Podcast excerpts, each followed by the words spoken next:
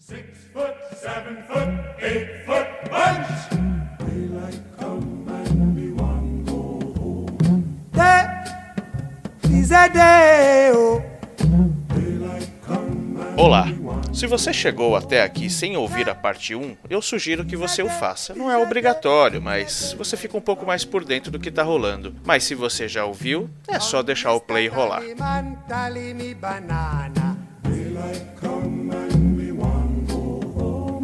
Come, Mr. Tallyman, tally me banana. Daylight come and we want go home. Deo, Deo. Daylight come and we want go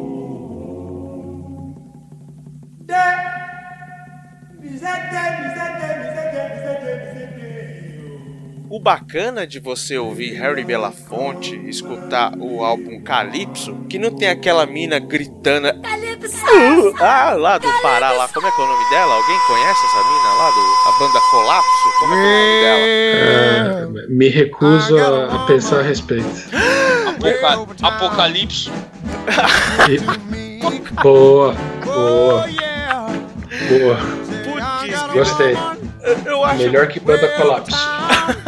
Eu acho que o Calypso fez uma coisa maluca agora. Porque, magicamente, agora que nós viramos do lado A para o lado B, veja só quem aparece. Fabioca! Fala, Fabioca! Onde você está? Por onde você andava, meu querido? Você é um cara muito alternativo, só queria aparecer no lado B e não queria aparecer no lado A.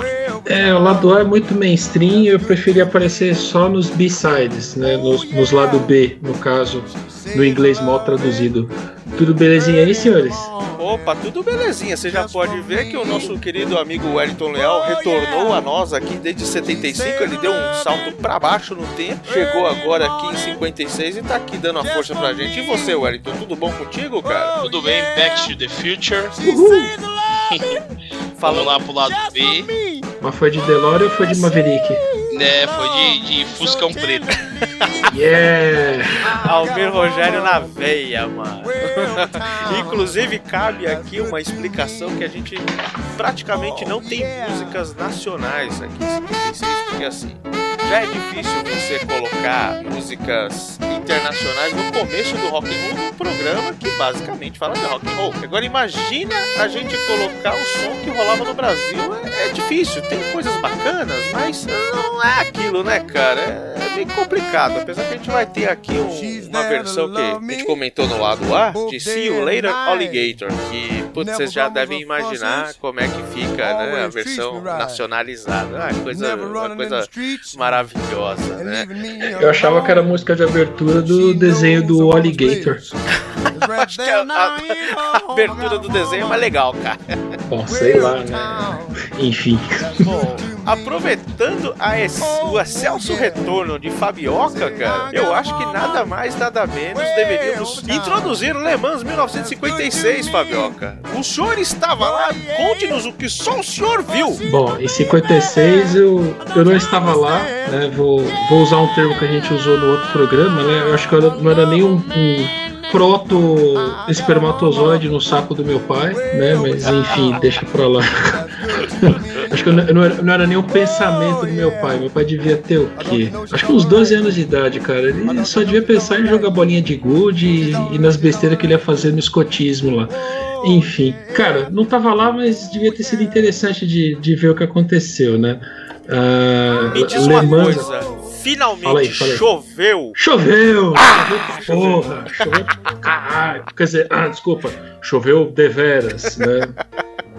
Enfim, toma cuidado com os palavrão que, que nem o filme aí que tá no cinema, tem criança ouvindo de vez em quando. Parece que McQueen está perdendo o controle. A corrida dessa vez ela foi numa data diferente, né? Habitualmente ela é em junho e dessa vez ela foi em julho, no final de julho. Né? Ela sofreu um atraso de umas sete semanas por conta das várias reformas que a, a pista sofreu em decorrência do grande acidente de 1955, que, a bem na verdade, foi um grande feito da organização da prova ter convencido ah, as autoridades a, a manter a, a prova, né, apesar de tudo que aconteceu, e de conseguir convencê-los de que as, as modificações que eles estavam propondo seriam suficientes para garantir a segurança dos espectadores, enfim, a segurança, na verdade, de, de todo mundo ali, né? Só que aí o, o calendário acabou ficando um pouco prejudicado porque eles tiveram que fazer tudo isso uh, a, a, toque de caixa. Então a corrida, em vez de acontecer lá entre os dias 16 e 18 de junho, normalmente elas aconteceram no dia 28 e 29 de julho de 56, né? E com isso a gente teve chuva, né? A gente pegou um ciclo de dia um pouquinho diferente. A noite acabou sendo um pouco mais longa por causa disso, mas teve bastante chuva. Putz, que É, a, a- a prova começou com uma chuva leve, né? A, a- a pista ficou meio engraxadinha, né? Ficou molhada, escorregadia. Depois a chuva foi aumentando aos poucos, teve aqueles chuveiros, fazendo uma tradução livre e tosca do inglês, né? E isso foi ao longo da noite toda e a chuva só parou no começo da manhã de domingo. Então você imagina, né? Aquela parte delicada da prova que é a noite, a visibilidade é baixa, o pessoal costuma ir mais leve, ou os mais destemidos costumam pisar mais fundo para tentar ganhar mais terreno em relação ao restante, mas chovendo, né? Então teve, teve bastante quebradeira aí na, nessa história, né? Mas tranquilo, a prova, a prova seguiu. Mas o, o que eu acho bem bacana, acho que de outras, outras edições a gente falou, que a gente quer ver a- o, o circo pegando fogo ou pegando água, né, bicho? Que bom que choveu, né? Porque deu emoção, né? É uma coisa de que, chova de noite, principalmente. Tô nem aí, os caras ganham bem, eles têm que se lascar mesmo. Pior que tem gente que pensa assim, né? Que tadinho dos. É, cara, a, a chuva é aquele complicômetro natural nas coisas, né? Não, não é nenhuma regra inventada para complicar a vida dos caras. É mãe natureza se manifestando, lide com isso, né? É, lógico que aí as regras vêm para tentar intervir, por exemplo, se tá chovendo cântaros, pô, não tem condição, para a prova, espera melhorar, né? Mas aí é, é legal, porque justamente cria aquelas variáveis que ninguém controla muito e aí vai da, da expertise, da sorte, da habilidade do pessoal de lidar com isso e tirar um bom resultado, né?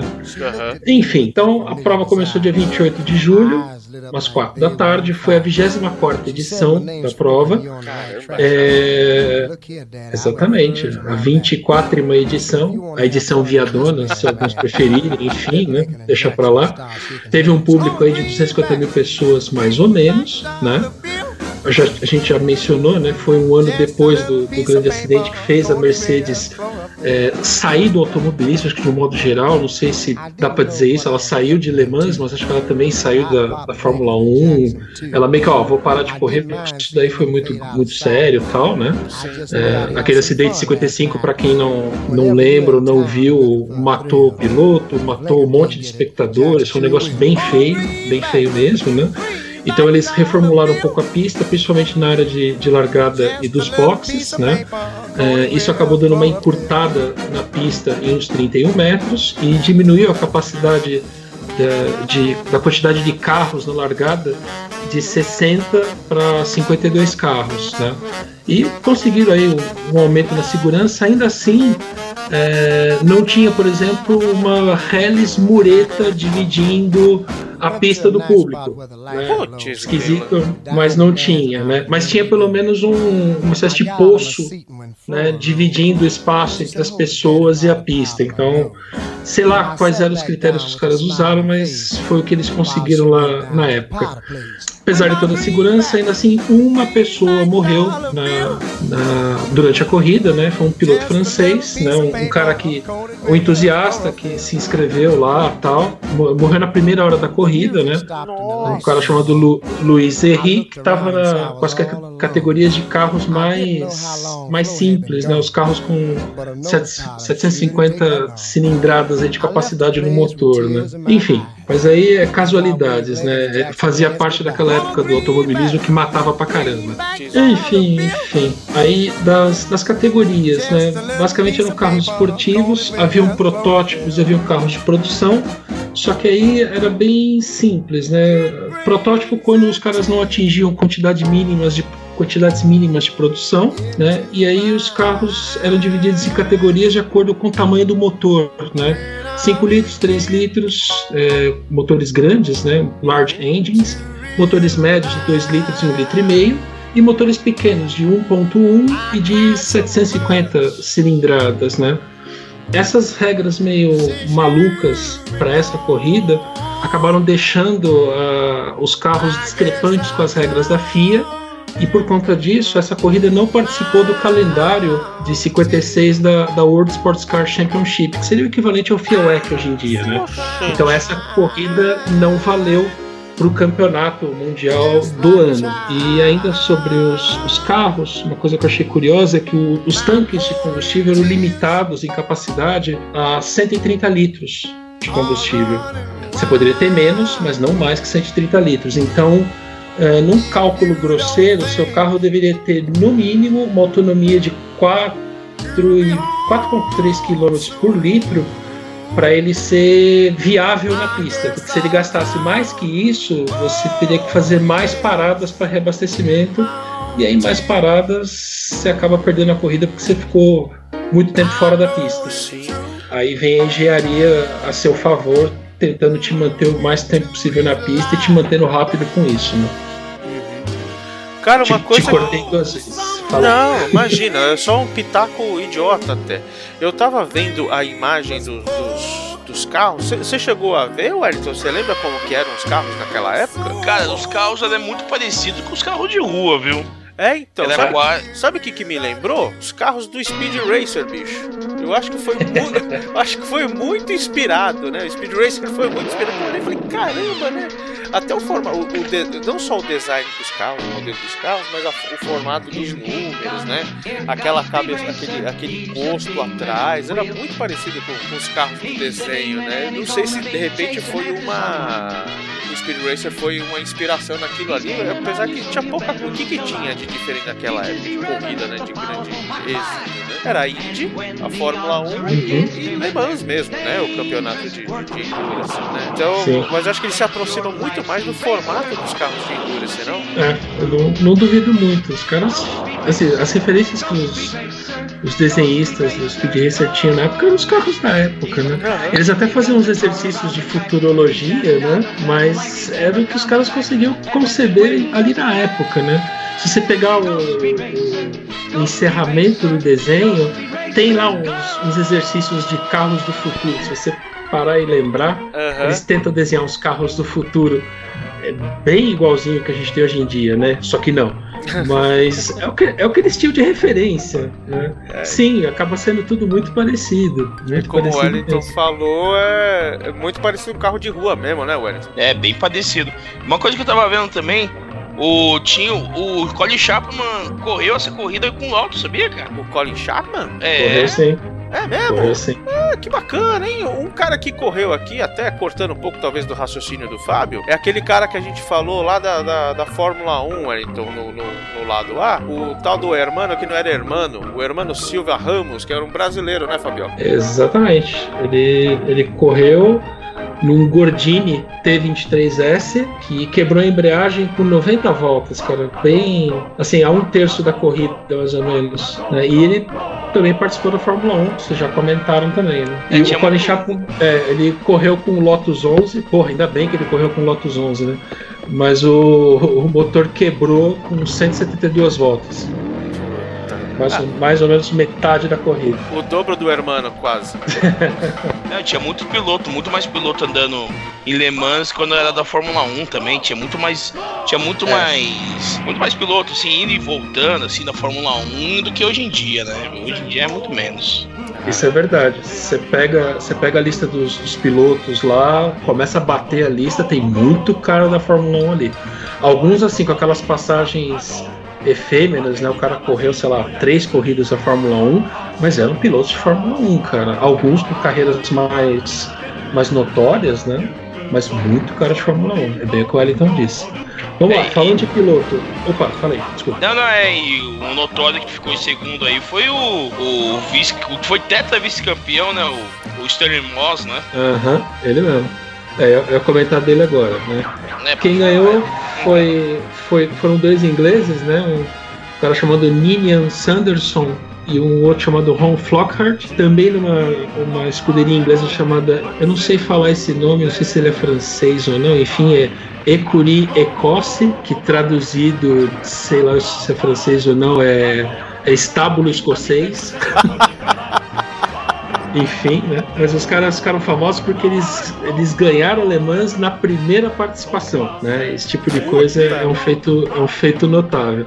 Né? Eles correram com o Jaguar D-Type, né? O chassi XKD 605. Se você olhar a foto desse cara, voltando no que a gente estava falando a respeito dos carros e do Speed Racer, cara, parece carro de vilão de desenho animado.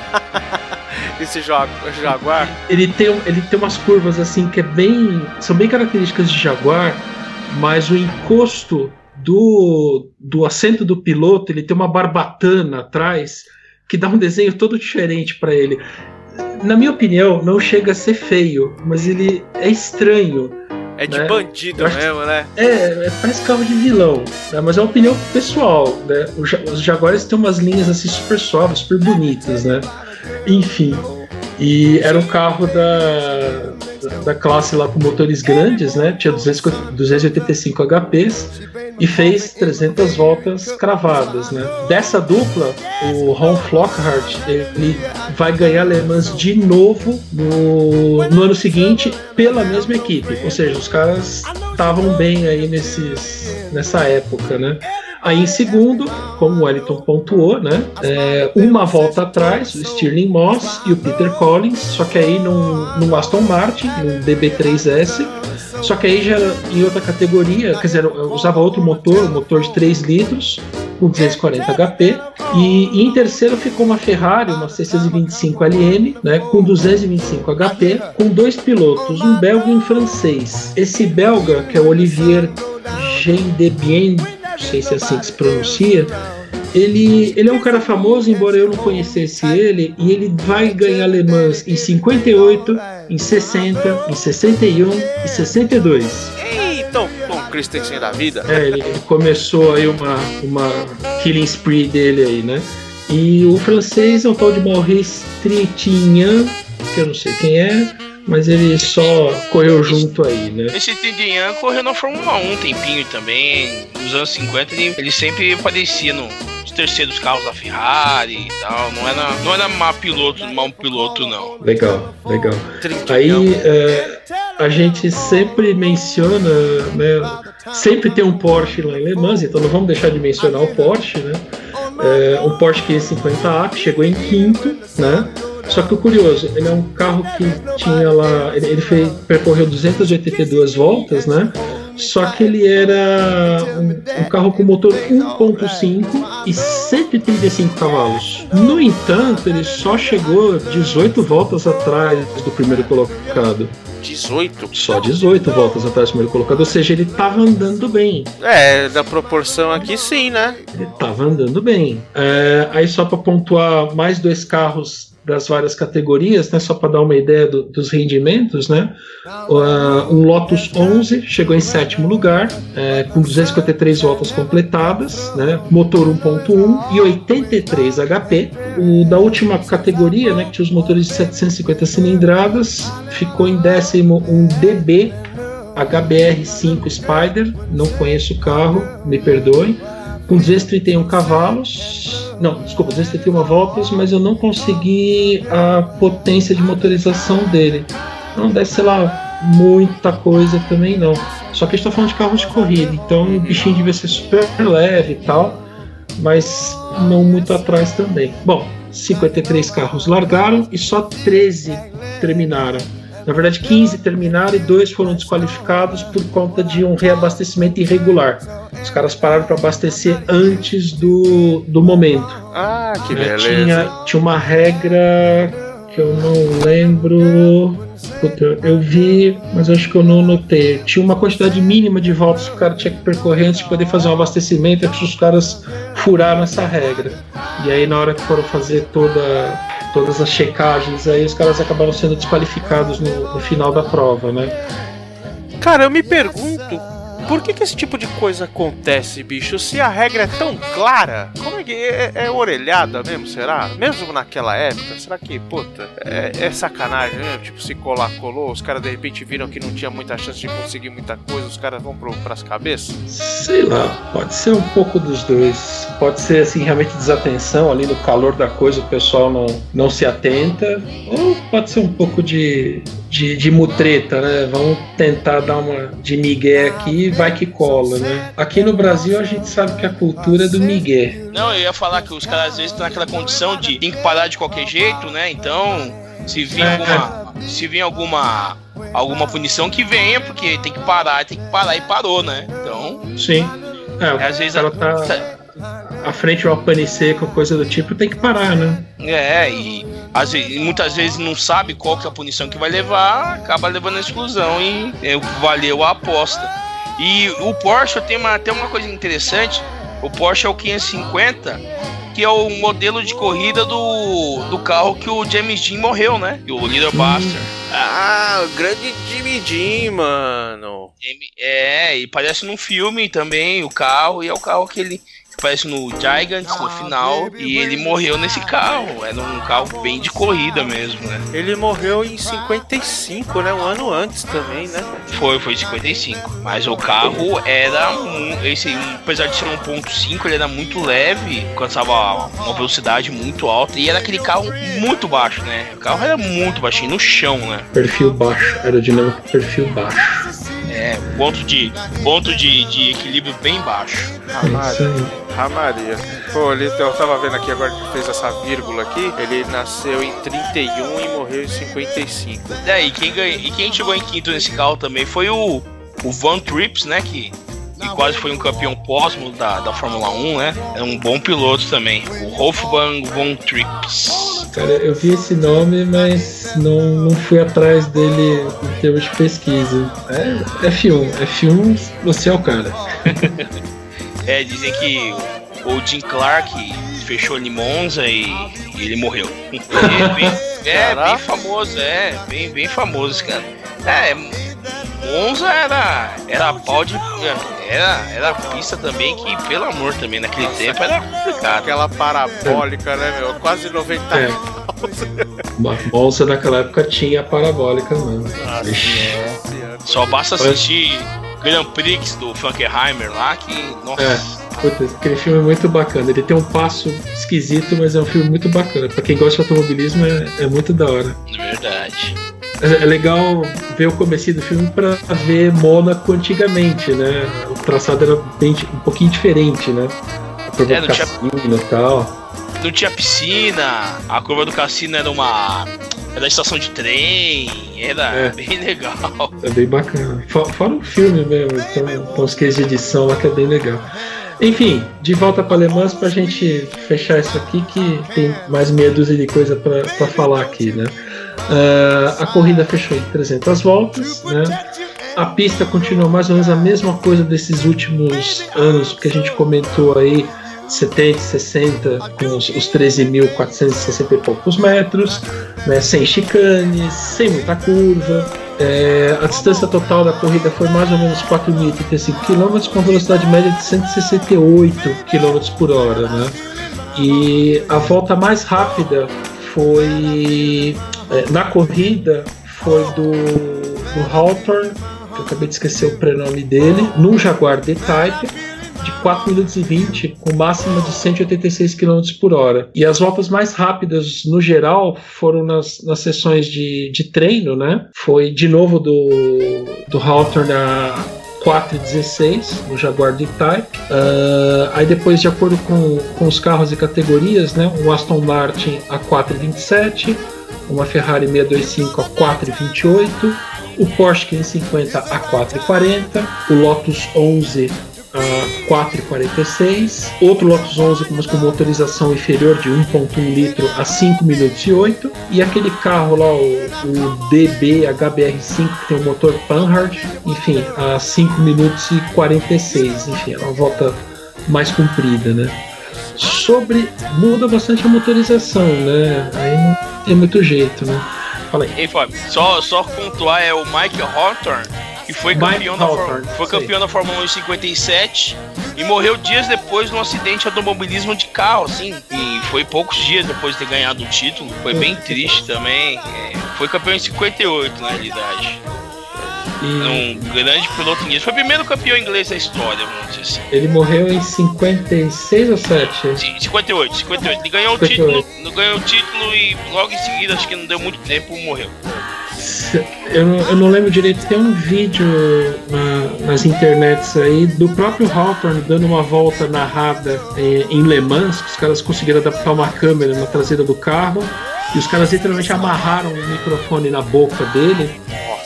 Então ele, ele anda e narra a, a volta, vai contando a pista e tal. Eu só lembro se ele deu essa volta em 57 ou 58, ou se foi 56, mas procura o vídeo, cara. É um negócio de louco. De louco. É muito legal de, de ver. É o Mike Halter, tem razão. Não lembrava do, do Mike, não lembrava do sobrenome. Puta que pena, hein? É, ele, ele ganhou 58 e morreu em janeiro de 2000, de 59. Os caras ainda largavam no estilo Le Mans, né? Acho que deixaram de fazer isso acho que no começo da década de 70. A gente comentou a respeito, eu não lembro agora. Os pilotos podiam dar até 72 voltas por stint e pilotar até 14 horas no total, ou seja, na, na troca aí dos pilotos, o cara não podia pilotar mais do que 14 horas na prova. Nossa, Né? mesmo. Isso foi decorrente, isso foi decorrente da- do acidente de 55, né? Que o cara que, que tava lento na frente quando a Mercedes bateu nele, o cara tava 14 horas dirigindo, não, não foi? Cara, não, não lembro, mas eu lembro que tinha uma questão de exaustão do, do piloto, sim. O piloto já tá pra lá da, da capacidade dele. É, Eu não, não lembro do É, que foi- exatamente disso. foi decorrente do acidente de 55, que se eu não me engano o piloto tava 14 horas dirigindo, aí não tinha muito esse controle todo, aí os caras falavam pro 56, é, vamos controlar esses caras aí, porque senão, sabe como que é, né? Hoje em Esse- dia esse são, mar- são duas horas, cons- co- é, duas horas, conse- um stint de duas horas, se não me engano, né? Vocês lembram qual é o, o- o limite de tempo total? Putz, Eu não- acho- não. Eu acho que é o stint de 3 horas no máximo e o piloto não pode pilotar mais de 12, um piloto só. Ah, É. Não, não tenho certeza, mas eu acho que é basicamente isso mesmo.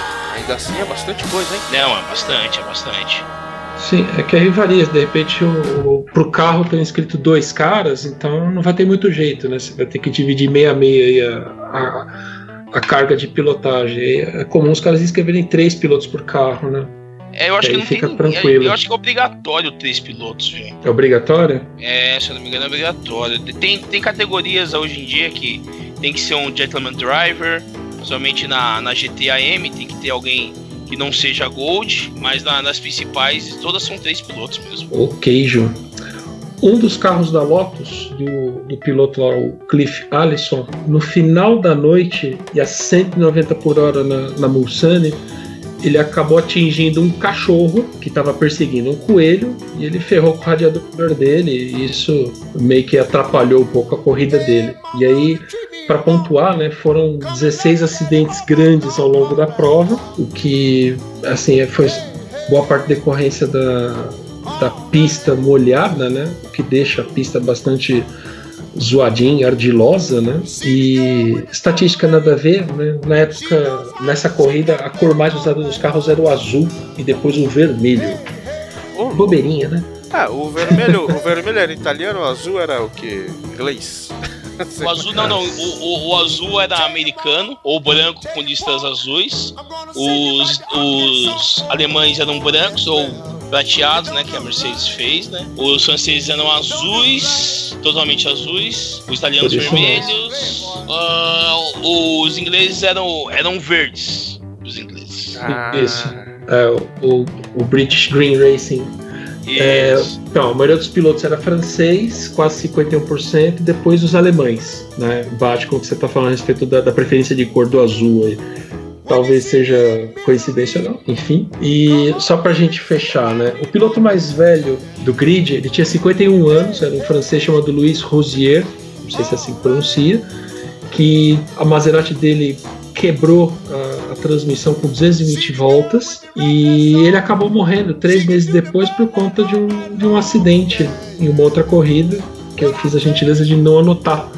É meio besta, né? meio triste também. Então, grosso modo, isso foi Le Mans 1956. Muito bem, essa foi Le Mans então, Le Mans 2000, 2000. 56. Le Mans 2000? É, Esse não, foi um e- belo salto do tempo, hein? E, e, e, e pra dizer, cara, que a Porsche caiu fora de Le Mans, a Audi já tá fora, É verdade, né? tá meio complicado o futuro dos carros esportes, do- dos carros esportes aí, viu? Tá, tá Vamos complicado. ver.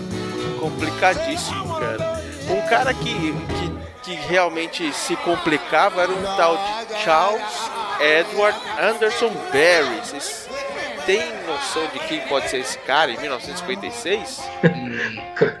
Carlos Eduardo Anderson Barry. ah, ele é, ele é primo do Marvin Barry. Do...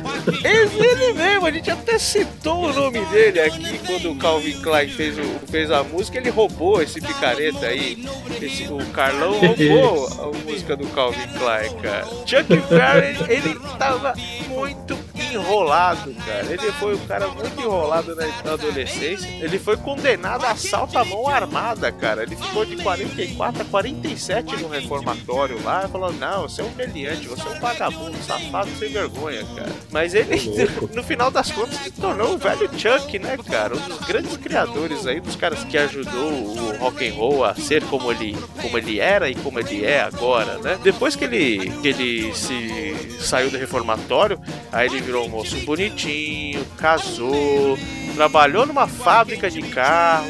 E aí, em 53, escutando todo aquele todo aquele, aquele som que rolava, né, do T-Bone Walker principalmente, ele começou a tocar também. Um Johnny Johnson Trio era o nome da, da do trio do onde o, o Chuck ia falar Marvin Gaye, não sei porquê, onde o Chuck Berry começou a tocar, né? E aí Aí ele foi pra Chicago em 55. Conheceu um tal de Muddy Waters também, que é pouquíssimo conhecido, né? Ele, ele- o o Muddy Waters curtiu o som do, do Chuck Berry e sugeriu: Meu, troca ideia com esse cara aqui, um tal de Leonard Chess, que tinha uma gravadora, né? A Chess Record. E aí ele gravou um som, um singelo som chamado Maybelline. Maybelline, puta, pra ser o primeiro som do cara gravado, até agora muito conhecido, né? Você imagina o talento que esse cara não tinha, né, meu? Maybelline vendeu mais de um milhão de cópias né, naquele formato single, né? Ele só foi, o Chuck Berry, na verdade, só foi lançar álbum em 57. A gente tava até falando de single, que aqui em 56 é, é, a, a prática dos singles era muito é, difundida, né? Custo, teste de artista, enfim. É, isso a gente comentou, divagou bastante aí no nosso lado A, agora de 56. Aí ele em 56 ele lançou um outro single chamado Roll Over Beethoven, mas o grande sucesso dele só vinha em 57 ou 58, que era nada mais nada menos do que Johnny B. Good, né? Mas eu acho, acho que foi 57 ou 58, não sei. 58, ele lançou em 58. 58, ele ainda ficou pensando, né, meu? Será que esse safado desse tal de Calvin Klein aí fez um negócio bom? Será que é verdade, né? O cara, né? Não, ele, ele compôs a, a música em 55, mas só lançou em 58. Exato. E o legal é que ele fez a música inspirada no, no camarada dele, o parceiro dele, que era pianista, na verdade. Só que na, na, na letra ele fala que o cara toca guitarra igual É. alguém toca um sino, né? Então Exato. é engraçado. É que eu acho que sem piano, né? Ring piano lá que eu- não, não dá certo. Aí, mano, não dá. Não dá. É, Não, e, guitarra é e- mais e ele, deve, evocativa. e ele devia estar contando uma história que parecia que o pessoal podia pensar que era ele, né? Então, É, Ah, é. é, ele podia se pôr no- como personagem da história, né? é exatamente. Ele fez um negócio legal também que ele montou o próprio boteco dele, a St. Louis Berries Club Bandstand. St. Louis Berries Club Stand Band. Caramba, só gringo pra falar isso aqui, né? Tá louco. Fez um. É uma- um trava-língua, você tem que falar isso na entrada, senão não, não consegue entrar. Pode crer, aquelas portinhas lá que o cara abre o negócio só aparece. What's the password?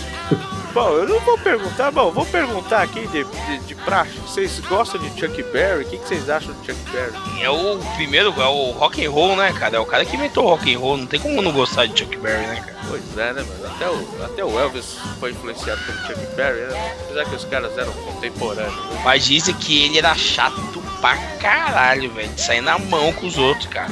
Ah, o cara, o cara assaltava os outros com, com berro na mão, cara. O cara devia ser forgado mesmo. Diz que não gostava de assinar autógrafo. Diz que ele era intragável, viu, cara? Chuck Berry morreu esse ano ou morreu em 2016? Vocês lembram? Pô, morreu Morreu no começo Esse desse ano. ano, em março. Poxa. 18 de março, 90 anos de idade. Ah, lançamento Quase. do Auto Radio, cara, em março. Março de 2017 a gente lançava o primeiro episódio, aquela bosta de 2005. Dores de crescimento, dores de crescimento. E aí tinha também um tal de Ricardinho. Ricardinho também só tinha lançado algo em 57 também. 57 foi o pico, mano. Pequeno Ricardo, Ricardinho lançava Long Town Sally em 56, cara. É uma música bem conhecida, bem agitada e bem.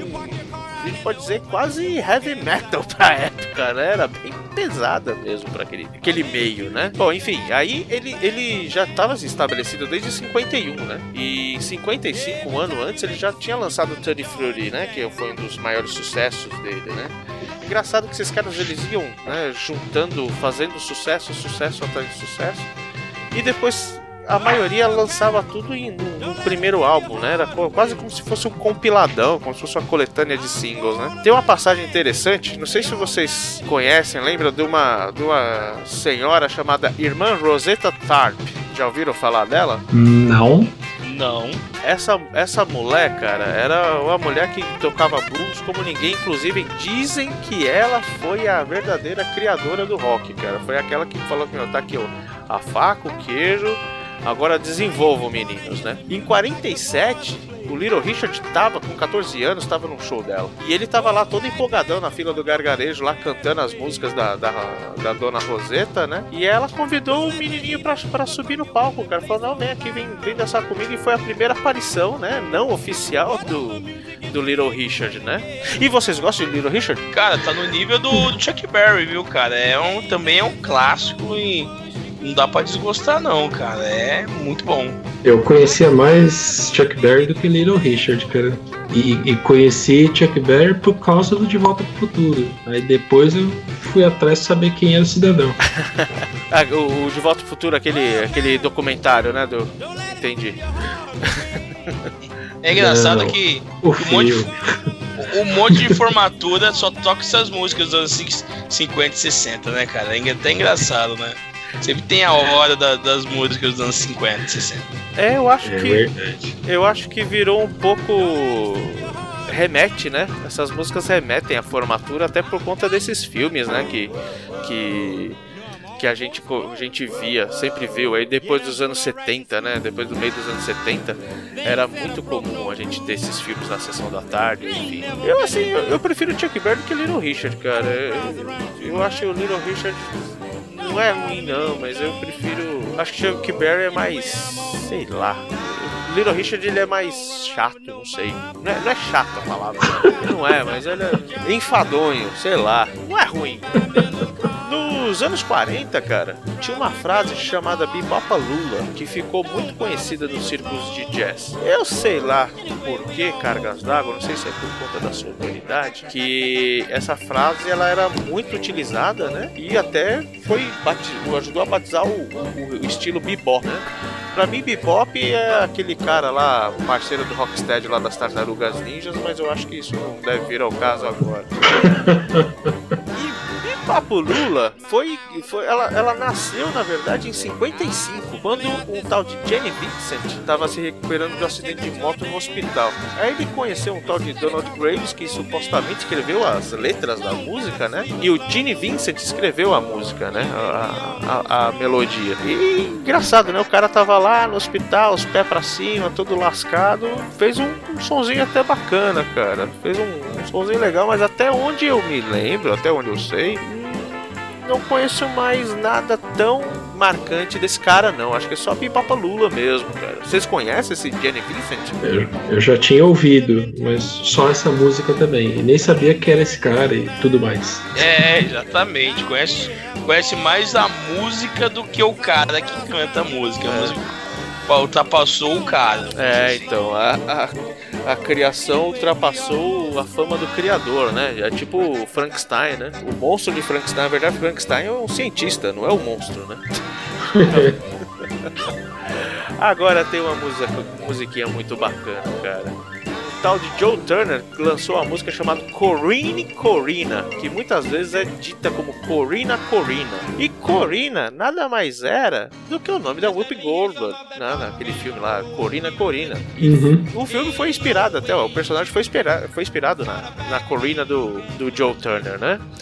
Tem, assim, pelo, pelo que eu pesquisei, também não conhecia Joe Turner, né? Não conheço, enfim. O que se diz é que esse cara, se não fosse esse cara, muitos estudiosos, pelo que eu pesquisei, diziam que se não fosse esse cara aí, é, o rock não, não existia não, cara. Porque ele, o que ele fez com esse som aí é, foi uma coisa meio maluca, né? O que eu achei foi uma gravação de 1928, foi gravada por um tal de Paul Carter, cara. No Spotify é, é fácil de você achar esse som, né? Só você colocar lá Paul, espaço Carter, vai estar lá Corinne Corina. Meu, é, é uma experiência bem bacana de, de você ouvir, porque, meu, imagina em 28, né? A qualidade fonográfica devia ser um. Devia não, era, era muito arcaica ainda. Imagina restaurando isso com aqueles barulho, ruído do, do vinil, cara. Eu acho que é um. É voltar muito, muito no tempo mesmo. Você acaba se remetendo ao, ao- começo do século XX mesmo, ali na- pelo ouvido, né? E em 54, esse cara teve um sucesso chamado Shake, Rattle and Roll. Eu só conheci esse som pelo Bill Haley e os cometas amestrados dele lá. Acabou meio que morrendo com o Turner, né? E, e- e só o Bill Haley, na verdade, pegou a música pra ele e eu acho que acabou não devolvendo, não. O Elvis também regravou esse som e. Só que ele foi ligeiro, né? Ele combinou as letras do, do, do Turner com o arranjo do Bill Haley, mas mesmo assim ele não, com essa presepada ele não conseguiu fazer muita coisa não, muito sucesso não. O sucesso ficou com o Bill Haley mesmo, cara. E esse aí foi, foram os blocos das cantigas, cara. Vocês conheciam Corina Corina? Só do filme. É, Corina, Corina, eu, nem o filme muito eu lembro não, viu? Olha, então, nós, então nós, tremos- nós três temos muito em comum, cara. Eu também só conhecia do filme. É bacana fazer esse programa, porque assim, teve. Não lembro quem foi que me falou. Eu acho que foi. Ah, foi o. A gente soltou um Under the Covers com o Bruno Scarim. Ele falou, pô, você manja pra caramba. Eu falei, não, cara, não manjo nada não. A gente tem bastante afinidade com o Google, né, cara? Não tem como conhecer essas coisas, né? Mas Google resolve a maioria dos problemas. Pois é, e, o- e uma vez perguntaram, eu não lembro quem foi também, até agora que a gente tá no nosso sétimo álbum e sei lá, mais de meio ano gravando. Acho que é bacana ser sincero com as pessoas e dizendo que a gente, a gente tá, na verdade, não tá passando conhecimento, a gente tá passando conhecimento, mas aprendendo também, né? Porque é difícil porque a gente não viveu essas épocas, né? Então, quando gente- quanto mais pra trás no tempo a gente vai, mais difícil Exceto é- o Cássio. é, exceto o Cássio. Não, o Cássio, ele é o, é o personagem lá do Raul Seixas, né? 10 mil anos atrás. É o Highlander. Highlander. Cássio MacLaudio. Bom, beleza. Agora, um cara aqui que manja pra cacete de música, mas ele tá sempre quieto, ele tem, ele tem vergonha, é o nosso querido Flashback. Eu vou invocá-lo agora, se vocês me permitirem, pra tocar esse bloco de sons que a gente falou aqui agora. A gente vai tocar Corinne, Corina, do Joe Turner, o Bibapolula, do Jenny Vincent, o Ricardinho Colombo Talcelli, e a gente escuta agora o usurpador de músicas Chuck Berry com Roll Over Beethoven. Usurpador de músicas. Meu Deus do céu. Se eu fosse o Calvin Klein, eu processava ele. Cadê esse Carlos Eduardo que eu vou dar uma porrada na orelha dele? Desgramento. Nada. You gotta hear something that's really hot. With the one you love, you're making romance.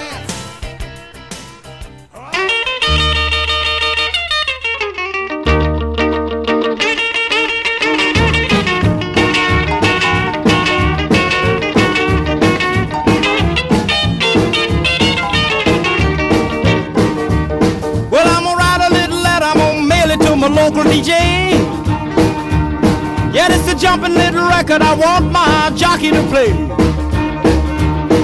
Roll over Beethoven, I gotta hear it again today.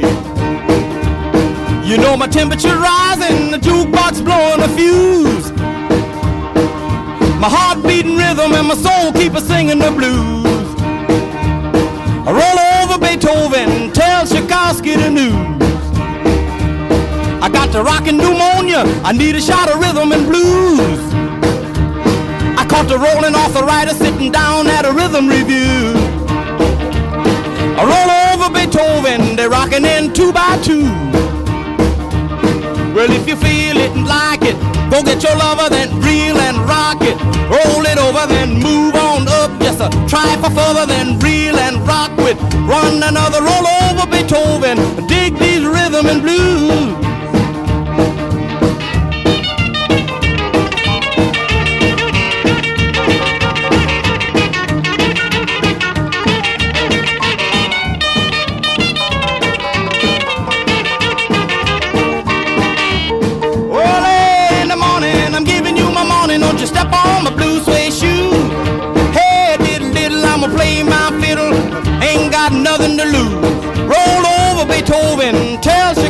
new. You know she wiggle like a glow worm, dance like a spinning top. She got a crazy partner, you ought to see him reel and rock. Long as she got a dime, the music won't never stop. Roll over Beethoven.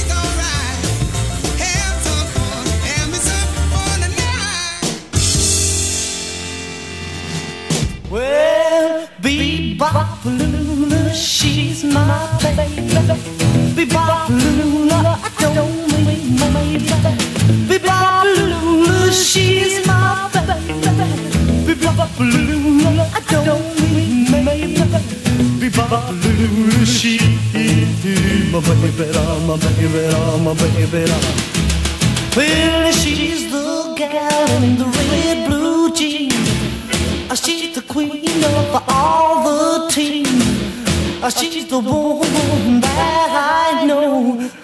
She's the woman that loves me so. Say, Bebopalula, she's my baby. Bebopalula, I don't remember. Bebopalula, she's my baby, I'm my baby, I'm my baby. I. That's right.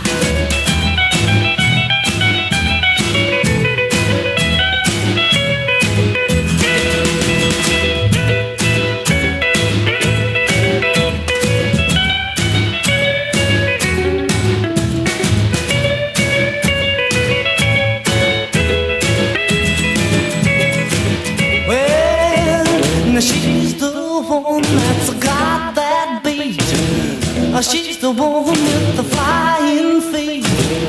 Uh, She's the one that walks around the store. She's the one that yells more, more, more. Be-bop-a-lula, she's my baby. Be-bop-a-lula, don't wait, maybe. Be-bop-a-lula, she's my baby, my baby, my baby. Let's rock again now.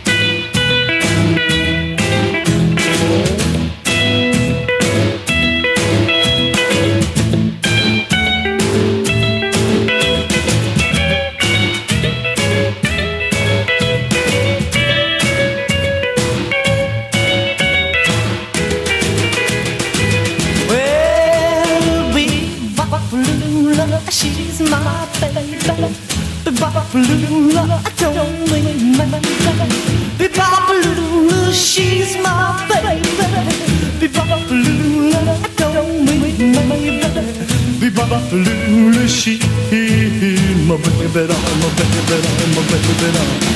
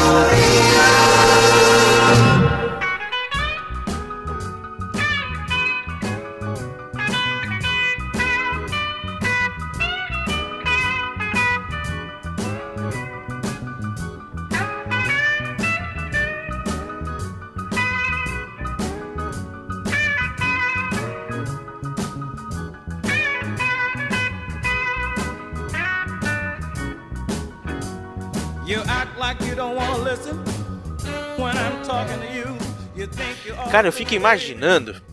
é, é, depois de, de- depois de, de, de escutar Corina Corina, a Whoopi Goldberg dentro de um, de um carro da Indy, velho. Ali rodando ali naquela máquina de lavar gigante, girando e girando e girando e girando. Mano, deve ser muito louco. Ela já é meio chapada, né, mano? E agora, agora com isso a gente começa, né? a- a- o bloco da Indy 500 em 1956 já era a quadragésima edição, cara. Puta que. Não, já falei palavrão, não, não pode falar palavrão, caralho. Não pode falar palavrão, tem criança assistindo. É, Vocês assistiram Carros 3? não, ainda não. Tem, uma eu. cena, tem uma cena que os personagens vão parar numa uma dessas corridas esquisitas que tem no, no miolo dos Estados Unidos lá e os personagens eles se quebram inteiro, mas tem um personagem que para lá e não pode falar, não pode praguejar porque tem criança assistindo. Rolê de rica. Eles se quebram, eles se batem, eles se rasgam ao meio, mas não pode falar palavrão porque tem criança assistindo. É uma, uma sanguinolência. É. Mas não pode falar palavrão, tem criança assistindo. Ai, ai. Quem deve ter xingado pra caramba era o pessoal que foi lá, que de repente pagou passagem pra ir pra Indianápolis pra ver uma corrida não acontecer na data também, assim como foi em Le Mans. Cara, tem muita coisa em comum entre a Indy e Le Mans, cara. Em, Le Mans caiu um pé d'água do cacete. E em Indianápolis também, cara. Choveu horrores, horrores, horrores em 1956. A prova aconteceu em, numa quarta-feira, no dia 30 de maio, cara. Os time trials rolaram em maio, né, nos sábados, e apenas na quarta-feira, no dia 30, que rolou a, a corrida propriamente dita. Por quê? Caiu um pé d'água que alagou tudo ali, né? Os túneis subterrâneos, lógico, se é túnel tem que ser subterrâneo, né? Toda, todas as entradas do- do- em volta da- do, do autódromo tava totalmente, tava muito impraticável, né? Tanto que ela foi batizada como Caggles Miracle. Caggles era um- o nome do Kegel. Kegels. Caggles é foda, né, meu? é muita merda, né? Aí, aí, Esse aí aí você cagou na, na pronúncia. Pois é. É, é que eu não, é que eu não entendo francês, entendeu? Aí é foda. O. O Clarence. Como é que é o nome? Cago? Kegel? Kegel. Kegel. Eu lembro o, o, o, o Cable do, do X-Men. O, o Clarence Cable, ele. Kegel? Nossa, tá difícil de sair esse nome, né, meu? Eu vou falar que é o Clarence. Segue, segue essa linha que você tá bem. Segue essa linha que você tá bem. O, o Clarence lá, o Clarence Isso, lá. o Clarence. Claca, truta, truta forte. que ele, é- que ele era o, o mega foda, né? Era o superintendente lá da, da, da Indy. Ele foi até meio. O pessoal falou: Putz, esse cara não vai conseguir fazer essa prova acontecer, né? E ele, cara, falou: aquele pique de energia pra galera da, da organização, da limpeza. E nego que de outros departamentos também o ajudaram, né? Falou: Mano, a gente vai ter que fazer esse negócio acontecer. Não vai acontecer no domingo, mas vai acontecer em algum- algum momento na semana. Essa corrida tem que rolar. E bombearam milhares de galões de água para fora do, do- do autódromo. é, mexeram com o asfalto também. Foram 48 horas de trabalhos ininterruptos, cara. E teve muita gente assim, fazia rodízio, mas teve muita gente que ficou as 48 horas, inclu inclusive o Clarence mesmo, de ponta a ponta para garantir que a corrida acontecesse, que o autódromo tivesse eh, condições de, de receber a Indy de 1956, né? E o cara conseguiu um milagre. Ele realmente conseguiu eh, deixar o autódromo em condições eh, propícias, né? Adequadas para poder eh, ocorrer a corrida e a corrida ocorreu. A corrida ocorreu ainda numa das do- dos pontos interessantes que a gente comenta hoje em dia era uma época na qual o, a, a Indy fazia parte do calendário da Fórmula 1. A gente até pincelou, né, Wellington, no, no lado A, que eram corridas válidas, eram corridas do calendário da Fórmula 1 no campeonato mundial, né, de, de pilotos, porém não valiam pontos para o campeonato. Por quê? Eram praticamente para inglês ver, literalmente, né? Para conseguir a, a, a, a chancela da FIA, eles precisavam participar e cumprir alguns pré-requisitos é, exigidos na Fórmula 1. Né? E como o evento já era muito grande e a, e a Fórmula 1 ah, tinha, tinha se estabelecido em 1950 como uma grande organização, eles tinham que fazer parte do, do, do- calendário. Porém, o pessoal da Europa não ia para os Estados Unidos correr. Se não me engano, na pesquisa que fizemos, ah, uma Ferrari chegou a participar do- do- dos testes de classificação. O Nino, Fe, o Nino, Nino Farina. Nino Farina, esse mesmo, Nino, Nino Farina. o grande cheirador. Ele, ele, ele chegou a ir, ir com, a, com a Ferrari para lá, mas ele não conseguiu tempo, acabou não, não entrando. É, né? não, foi, foi com patrocínio da Bardal, com motor Ferrari. E Isso. ele, e ele não sabia muito bem é, andar na Índia, acabou com os freios. Trouxe uns italianos que não se entendeu com os mecânicos americanos. Aí o pessoal queria trocar o motor, colocar o, os Offenheim, que só tinha Offenheim no, no, na- no carro. Aí ele falou que só andava de Ferrari. E aí deu a chuva também, não conseguiu treinar direito. Chegaram atrasado. Nossa, deu tudo errado, cara. Deu tudo errado. Pois, pois é, o Nino falava macarrone, ele falava hambúrguer, macarrone, e aí deu essa meleca que foi, cara. E é, é, é mesmo, só tinha o Offenhauser, né, que era padrão, e ele queria andar com Ferrari, obviamente, que a Ferrari não vai andar com outro tipo de motor, né. E acabou que foi essa meleca mesmo, foi a bagunça lá e o cara acabou não, não correndo, não correndo pela Ferrari, não correndo por ninguém, né.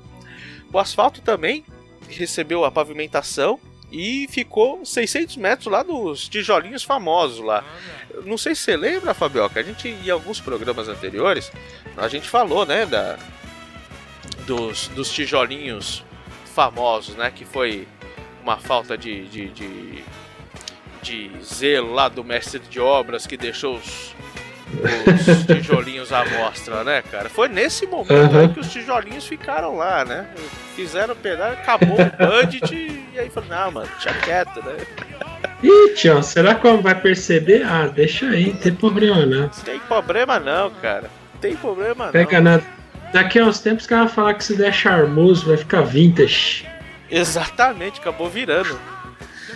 E, e da corrida, né, cara? Da corrida, na, na primeira parte, teve um, um- um trio de caras que realmente eles estavam ali ferrenhamente se degladiando, né? O Paul Russo, o Pat O'Connor e o Pat Flaherty, que durante, a, durante grande parte ali do começo é, teve, teve, foi, foram os protagonistas da, da, da corrida, né? Mas um, um deles já foram pro vinagre lá no, nas primeiras voltas, né? Teve um problema, teve um problema que eu não sei o motivo, não sei qual foi o motivo, que ele teve um problema no, no- no pneu e acabou se arrastando pelo, pelo, pelo asfalto, acabou pegando fogo o carro, foi um, foi um, um miserê danado.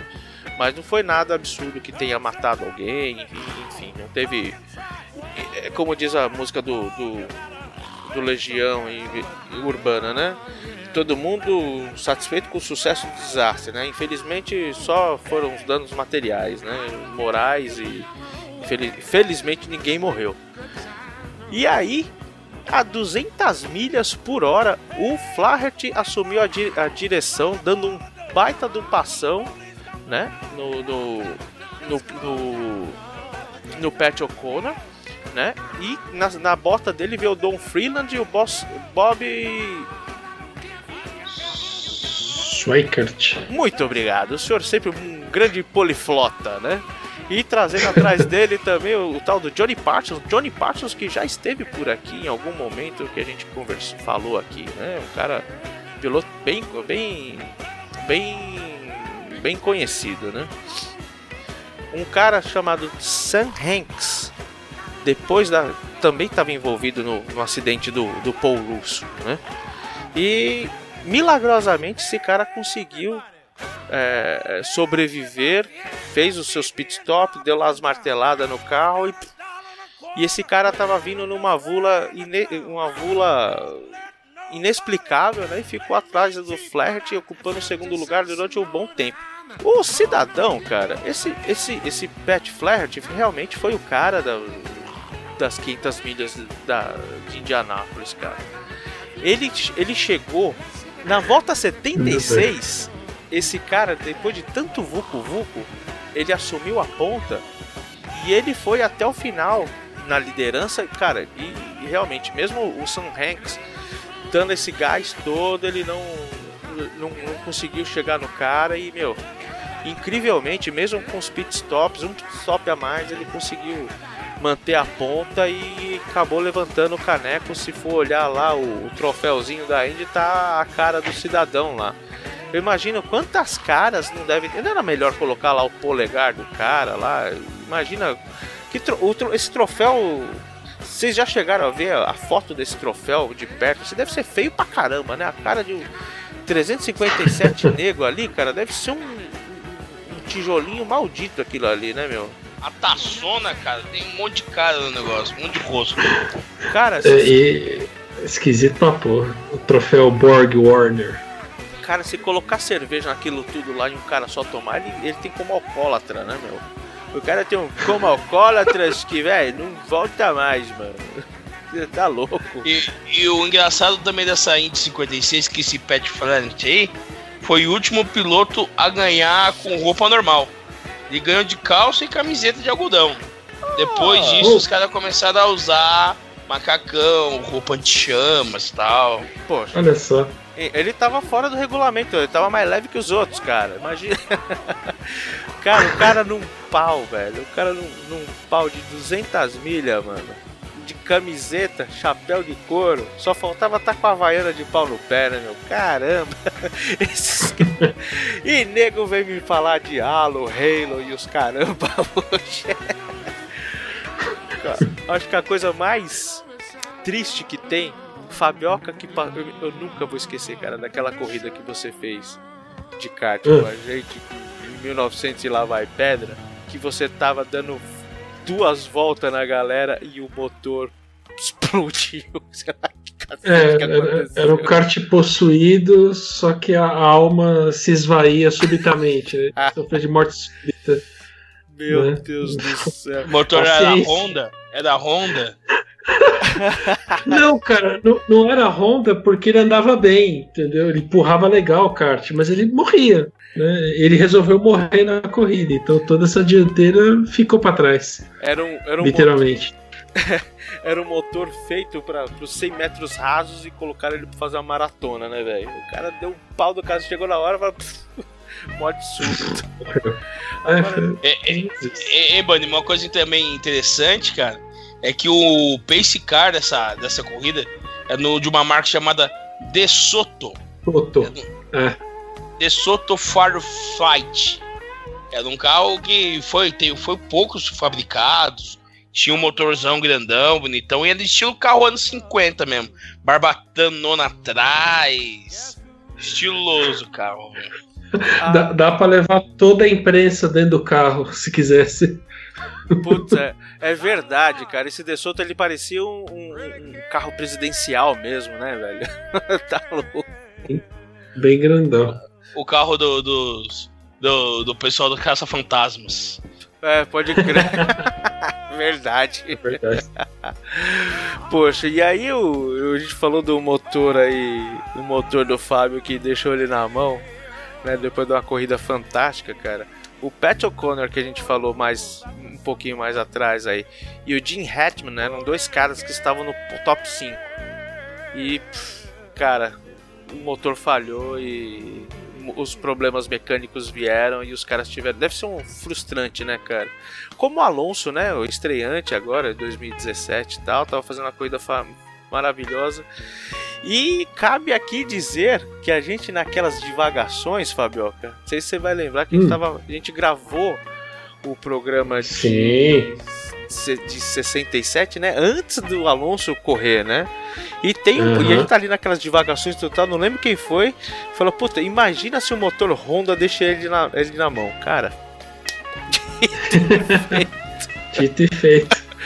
Pois é, cara. É, é, beleza. Coisas que só o automobilismo faz pra você. Acho que o, o Alonso vai ter uns tique nervoso só de ver passar uma, uma CG 125 por ele na rua, cara. O cara começa, motopasse ele já, já começa a tremer já. o cara começa a ter palpitação, né, meu? Tá louco. Fim de feira. Vixe Maria. É, ainda bem que esses caras eles andam tudo de Aston Martin, eles andam de, de Maserati, de Ferrari, né? Na vida, né? Pra ir na padaria, esse tipo de coisa mundana, né? E eles eles não provavelmente ele não deve ter comprado um carro Honda, né, um motor Honda para um carro de carro da Honda para poder passear para. Deve ter ganho, né? Mas enfim, não deve É, muito contente. tal- talvez ele tenha ganho lá o, o RSX, lá o, o Acura novo lá, talvez, não sei. Exato. Ou não, né? Ou não, Porque né? ele é piloto, piloto da McLaren, a McLaren também fabrica carro. Ah, vai saber, né? É, pois é, não, dá, não dá para saber, né, meu? Bom, e aí a- os- o top 10. Vamos lá pro top 10. Cliff, Cliff Griffith. Nossa, eu tô bom hoje. Olha que eu nem bebi, cara. Normalmente eu tomo um negócio aqui. Cliff Griffith terminou em 10. Ah, mas que tem, mu- tem muito F nesse nome também, não dá, né? Pois é, mano, é complicado. O Jimmy Reese em nono, o Roger Ward em oitavo, Bob Weld em sétimo, o Bob Sewell, aquele nome que você falou. Swikert. Isso, muito obrigado. Swikert. O Dick Hatman, o Johnny Parsons, será que ele é parente do Alan Parsons? O Don Freeland em terceiro, o Sam Hanks que continua ali na vula maluca em segundo lugar e o Pat Flaherty ganhando as 500 milhas de 56. O interessante desse top 10 é que 1, 2, 3, 4, 5, 5 carros era da Curtis Craft e não É. ganharam. O que ganhou foi o único Watson da equipe Watson, que foi o Pat Flaherty, que desses 10 aí que conseguiu levantar o caneco mais lindo e maravilhoso de todos os tempos da Indy, né, cara? O troféu Borg Warner. né? E, e- e quem. e os, os ganhadores ganham uma réplica dele, né? Poder ter em casa e tal. Deve ser muito esquisito. Ah, E, você viu que os, os 10 colocados é tudo motor Offenhauser, tudo off. Tudo off, cara. Tudo. E a, a- Acho que pegar. por isso que o Ferrari não ia dar certo, cara. O motor Ferrari não sabe correr nessa pista. Alguém avisou o Nino Farina que não tinha curva pra direita? Pois é, né, cara? Ele falou, não, mas que? Não pode. Imagina se esse cara. Dopo, dopo curva destra. Ah. Pô. Ficou meio louco com isso. Puta, imagina se de repente esse cara. Esse cara. Esse cara consegue classificar e dar pau numa pá de Offenhauser, cara. Ia ser foda, hein, meu? Ia ser. Ó, eu, eu achei aqui uma foto em alta resolução da cara do Pat Flaherty da vitória de 1956 do troféu, cara. Ih. Puta coisa bizonha. Se isso aparece na minha frente, eu corro. Manda aqui pra nós. Manda aqui pra nós que eu, eu, eu, eu tenho a imagem que eu achei aqui bacana, inclusive tá no, na nossa pauta. Eu ia usar ele pra fazer de, de capa, né? De, de vitrine. Mas se for melhor essa daí, a gente usa essa daí. Gente do céu. Muito feio. Bom, pensa bem, né? Tecnologia de 56 pra fazer o rosto do cara, né? Nossa Hoje em dia deve ter uma paradinha mais digital pra fazer isso. Meu Deus do céu, parece um fantasma, velho. Parece, sei lá, o, o, o, o Han Solo lá no, no- no- negócio Na de carbonita. É na carbonita, né? Caramba! Ah, e, e, é- e você percebe no capacete dele tem um, um trevo de três folhas, É, que ele era irlandês, ele é descendente É, de irlandês Esse- é, com esse nome aí, irlandêsão. é, de Chicago, né? Então ele tinha um, uma, um Da hora. trevo, trevo de três folhas irlandês. é. Eu, Sortudo. eu acho que pra capa a gente vai ficar com, o carro, com ele dentro da, do carro mesmo, bonitinho. É, acho que tá É melhor, porque essa, essa foto aí tá. Tá tipo o Chuck, sabe? Nossa. assassino. Presta não. Feio, cara. Muito feio mesmo, velho. Well, well, well, Manuel. Essa daí foi a Indy 500 de 1956. Por enquanto, muita chuva, muita chuva. Isso é legal, cara. Isso, isso é muito bom. Agora, eu queria convidar uma pessoa a, a dizer: Wellington Leal, você gosta de Johnny Cash? Ah, Johnny Cash é clássico. Johnny Cash é bom demais. Você, é engraçado, né, cara? O- um dos primeiros. O, o- o primeiro hit dele foi a música chamada I Walk the Line, né? Tipo, eu ando certinho, eu ando. né? Eu ando na linha, né? Na linha. Literalmente. Só que o Johnny Cash era um cara meio picareta, né, mano? Ele era um cara meio malandrão. né? Poxa vida, ele, ele, pra mim esse som ele tá, tá querendo dar uma de bom moço sem ser, né, bicho? E, e engraçado que assim, ele tem um. Acho que ele tem uma fissura por esse som, porque ela na carreira inteira do Johnny Cash, ele foi. Ela foi reescrita quatro vezes, cara. Teve um álbum em 64 chamado I Walk the Line, né? E foi reescrita. E em 69 também foi, foi, foi reescrita de novo pro At San Quentin. Na verdade é, é ao vivo, né? Então normalmente é, você tem algo diferente, né? Teve uma trilha sonora que ele gravou também para um, um filme chamado I Walk the Line. E fez, ele remodelou também para esse filme, né? Ele entrou pro Hall of Fame em 89, em, em 88 também, cara.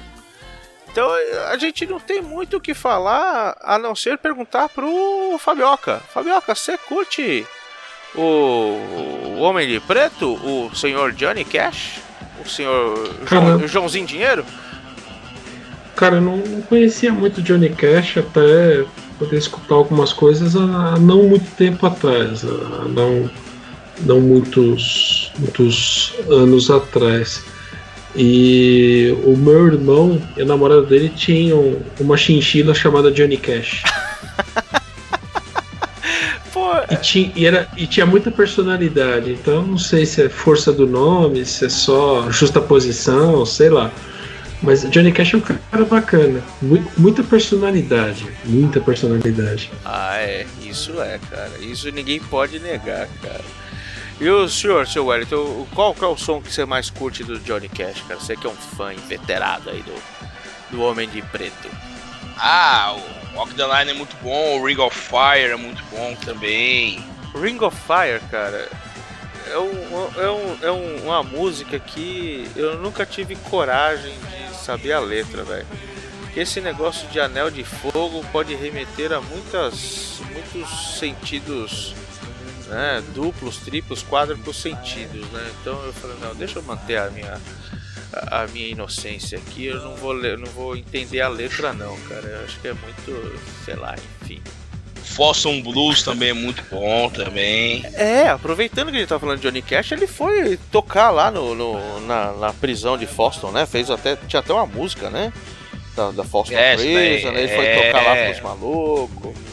Deve ter encontrado o Chuck Berry lá também preso, né? O, o, o outro maluco lá que foi também, James, James Brown também, todos esses malucos que, é, que era. Na época os caras gostavam de roubar, né, cara? Hoje não, hoje ninguém gosta de roubar, você não vê ninguém roubando, né, meu? Principalmente político.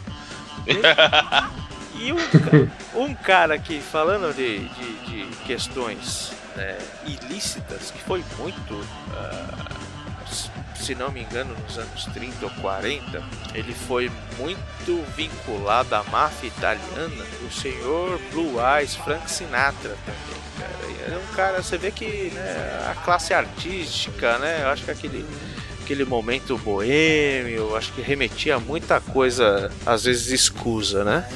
Como a gente, como eu disse, é, o rock estava no começo, então é, é, é uma, é algo hercúleo você conseguir é, é, não repetir artistas, né, com sons né, interessantes e coisas que fizeram sucesso e se manter na linha do rock, né? Frank Sinatra não é rock e não vai ser rock daqui nem nunca, nem, nem quando ele cantou esse som aí com, com, com, com o Bonovox. Mas em 56 ele lançava um álbum chamado. Esse sim já tinha 300 anos de, de, de vida, né? Já era o décimo álbum do cara. E eles lançavam um álbum chamado Songs from Swinging Lovers. Né? Ou seja, a músicas para amantes no- durante o swing. E lançava uma música chamada I've Got You Under My Skin, que ficou um, um dos grandes sucessos do, do, do Frank Sinatra, né, cara? Era o décimo álbum do cara, né?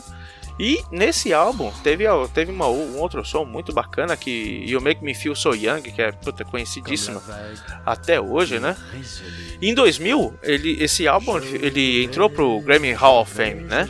E entrou na posição 306 da Rolling Stones também. Obrigado para quem colocou essa, essa indicação aqui, seu Fábio. Em 2003, a Rolling Stone também colocou ele entre a- na lista dos 500 melhores álbuns de todos os tempos. Senhor Fábio, eu acho que eu já sei. E o senhor Wellington Leal, o que, que você acha de Frank Sinatra? Excelente cantor, cara. Eu gosto mais da música do Frank Sinatra, assim. O Wellington, eu- eu- às vezes eu gostaria que o Cássio tivesse aqui, cara. Porque o Cássio é um cara que você fala, "Mas isso é uma bosta, música de velho, não sei o quê. Apesar que o Wellington no lado lá meteu o pau nas Easy Posse. Se, se você não ouviu, Fabioca, quando você Eu dei, eu meti o pau nesse posse. meteu o pau, não, você falou que respeitava, mas era música de tiozão. Tadinha desse Posse. Tadinha. O senhor gosta de Frank Sinatra, seu Fabioca? Gosto, gosto sim. Tem bastante coisa legal dele. Sure. Blue Eyes, a voz, né? Frank Sinatra. Esse cara era o cara, né? Um, um cara que também naquela época fazia muito, fez muito sucesso e infelizmente teve uma, uma vida curta, né? Ele morreu aos 22 anos num, num- num acidente de carro, né? O tal de Ed Cochran. Ed Cochran, eu acho que de nome eu já conhecia também, mas eu, eu nunca liguei o no, a música à pessoa. 20 Flight Rock. Não sei se vocês vão lembrar desse som. Eu conheci esse som muitos anos atrás, pivetinho. Quando eu falei, meu, fui numa loja americana da vida lá com meu pai e. E aí eu comprei um disco do Rolling Stones, cara. Falei, nossa, tem Satisfaction aqui, ó, que legal, tal, pá. Só que era um, eu nem vi, nem, conhecia direito as coisas, não sabia o que, que era banana, maçã, e, eu- e era um disco ao vivo. Falei, caramba, se, se não me engano, de um show de 82, um disco de capa azul, né?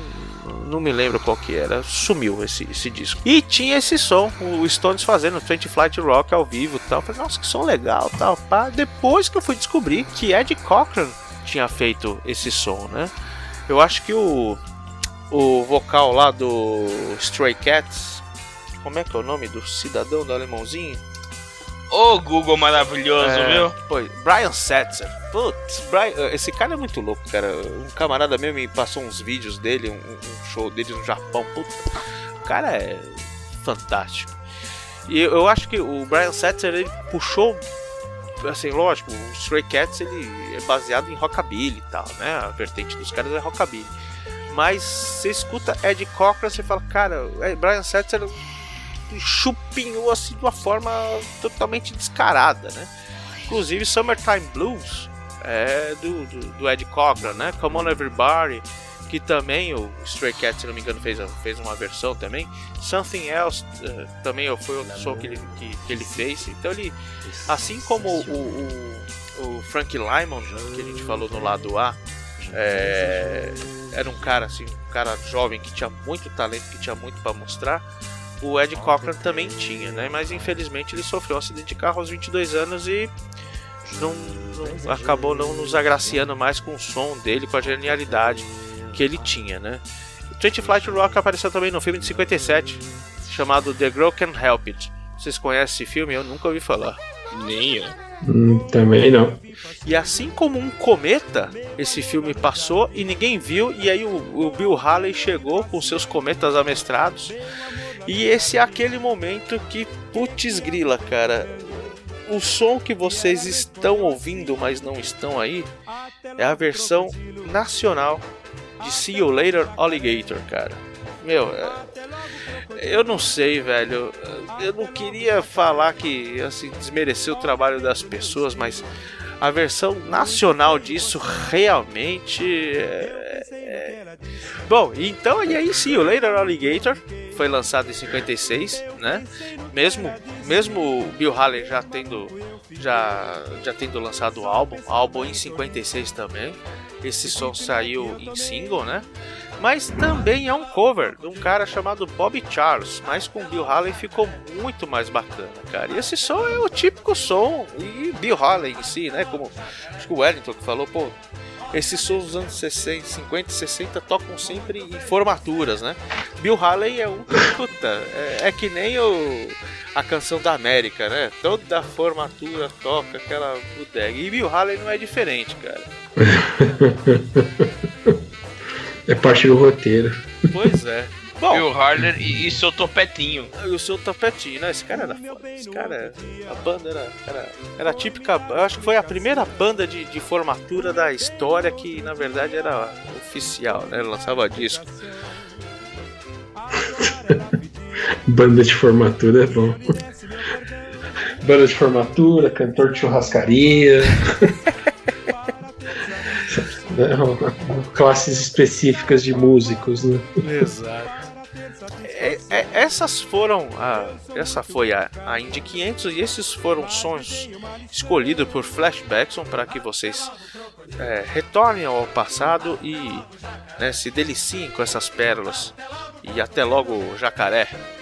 E antes de, antes de mais nada, né, gostaríamos de passar a você que nos, ouve, que nos ouve abrir um canal oficial com vocês, né? Porque assim, a gente acaba mandando post em tudo quanto é mídia social, mas esse negócio de post muitas vezes não pega, né? Às vezes o cara quer mandar um e-mail pra gente saber o que que desceu o pau, ou então ele quer elogiar, ou então ele quer dar algum, fazer alguma crítica, alguma sugestão. A gente tem recebido bastante coisa aqui no individual, mas de repente é legal você que está nos ouvindo expor também para quem está nos ouvindo a sua opinião, né? Então a gente vai abrir aqui o nosso rádio amador para você entrar na mesma frequência que a gente tá, cara. A gente realmente quer saber o que, que você tá achando.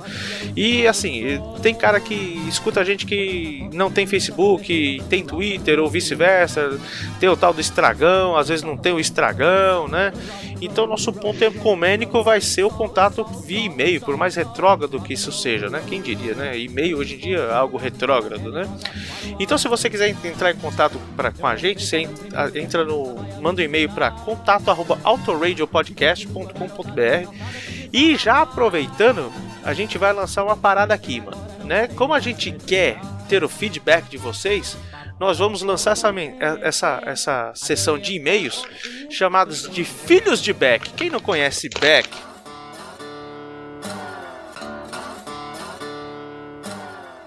E, e queremos que você Não também. confunda com Jeff Beck, o guitarrista. Não, nada a ver com o Jeff Beck, cara. Deve ser neto do. O Beck deve ser neto do Jeff Beck.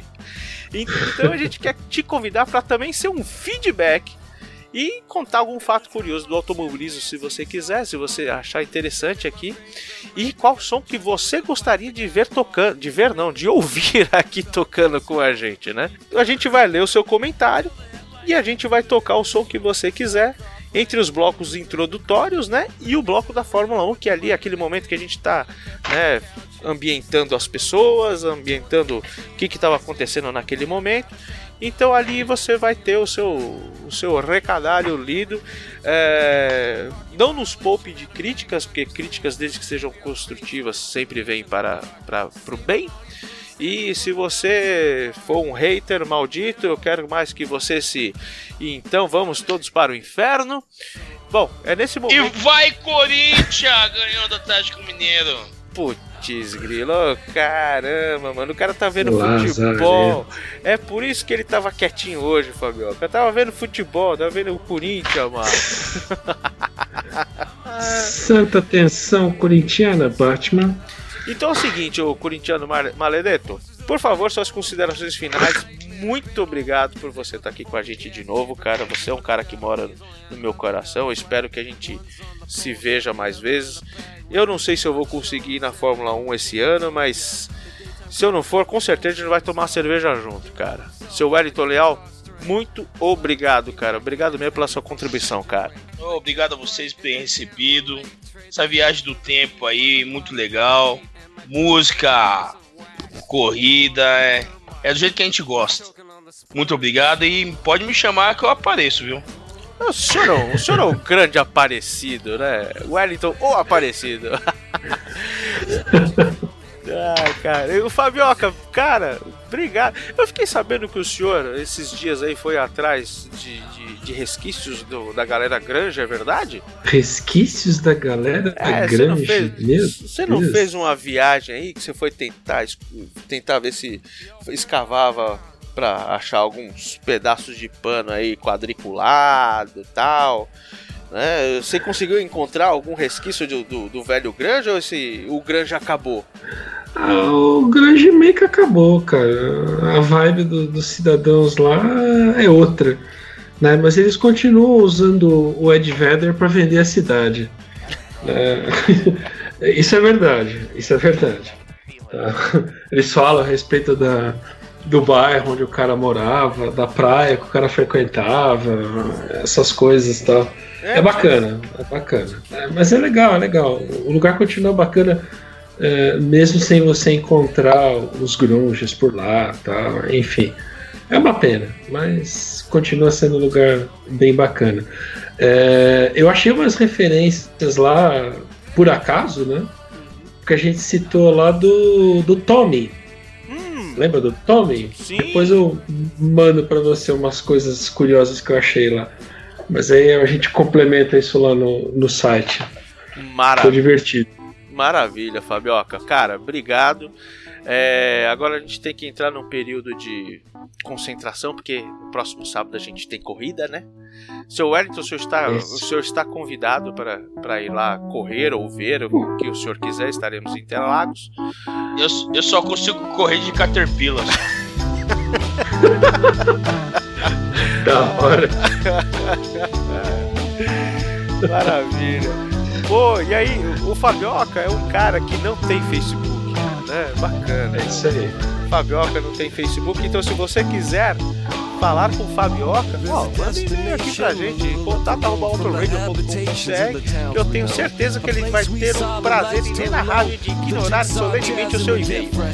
Muito obrigado, galera. Flashbacks.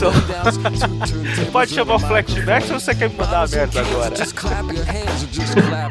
Não, você pode chamar flashbacks. né? Obrigado aí pelo espaço, pela paciência.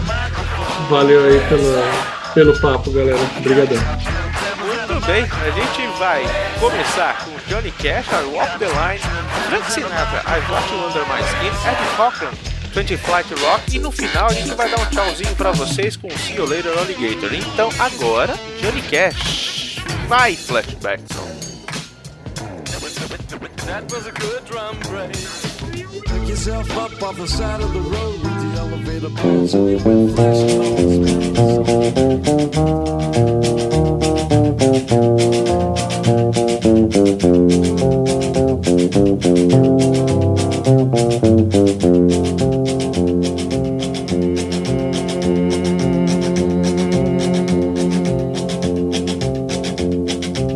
I keep a close watch on this heart of mine.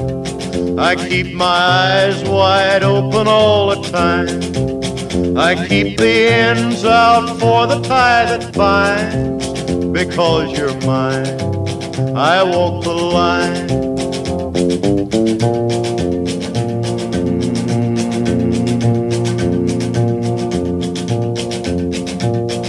Mm. I find it very, very easy to be true. I find myself alone when each day's through. Yes, I'll admit that I'm a fool for you because you're mine. I walk the line.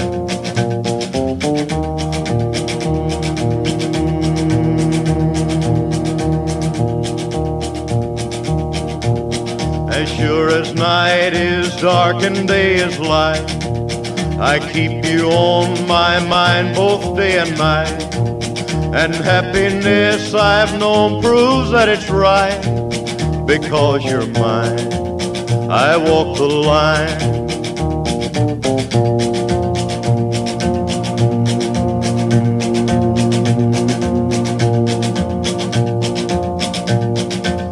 You've got a way to keep me on your side.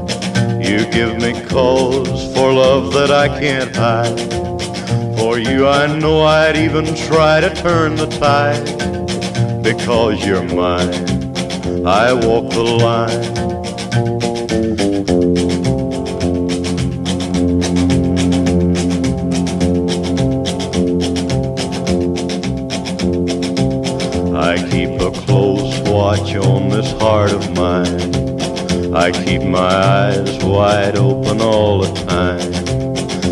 Keep the ends out for the tie that binds.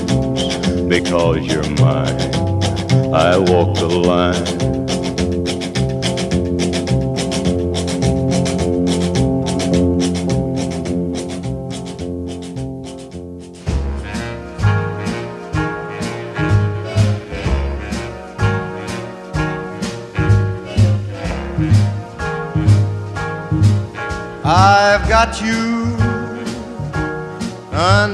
Skin. I've got you deep in the heart of me.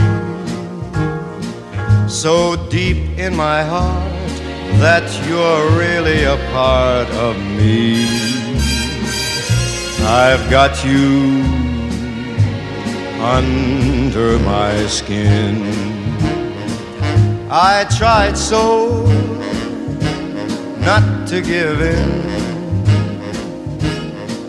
I said to myself, this affair never will go so well. But why should I try to resist when, baby, I know so well I've got you under my skin? I'd sacrifice anything, come what might, for the sake of having you near, in spite of a warning voice that comes in the night and repeats, repeats in my ear. Don't you know, little fool, you never can win. Use your mentality, wake up to reality. But each time that I do, just the thought of you makes me stop before I begin.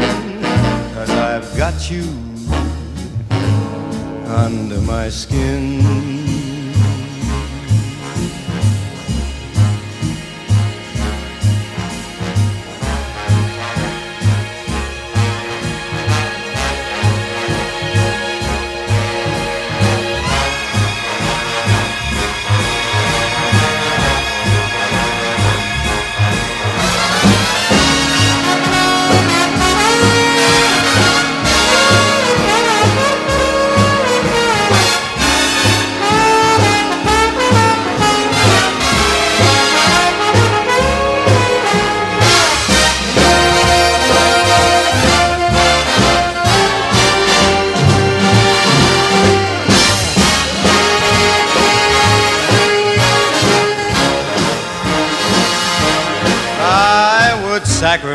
Anything, come what might, for the sake of having you near.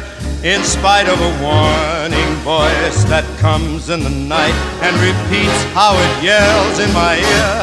Don't you know, little fool, you never can win. Why not use your mentality? Step up, wake up to reality. The thought of you makes me stop just before I begin. Cause I've got you under my skin. Yes, I've got you under my skin.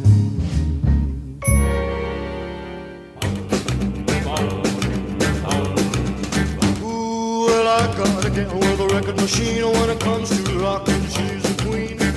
We'll to dance on a Saturday night. I'll hold low where I can hold her tight, but she lives on the 20th floor of town. The elevators are broken down, so I walk one, two, five, three, five, four, five, six, seven, five, eight, five more. Up on the 12th, I'm starting to drag. 15th floor, I'm ready to sag. Get to the top, I'm too tired to rock. Well, she called me up on the telephone. Said, come on over, honey. I'm all alone. I said, baby, you're mighty sweet. But I'm in bed with a aching feet. This went on for a couple of days, but I couldn't stay away, so I walk one, four, flat, three, flat, four, five, six, seven, flat, eight, flat, more. I'm on the 12, I'm starting to drag. 15 to 4, I'm ready to sag. Get to the top, I'm too tired to rock.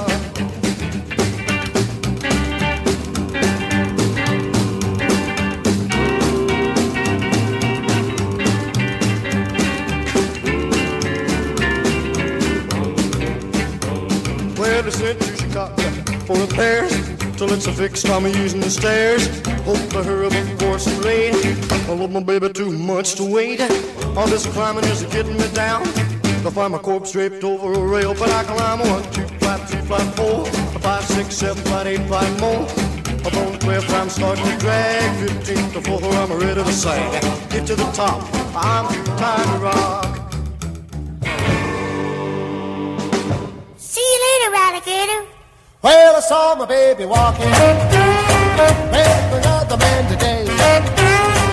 Well, I saw my baby walking with another man today. When I asked her what's the matter, this is what I heard her say. See you later, alligator.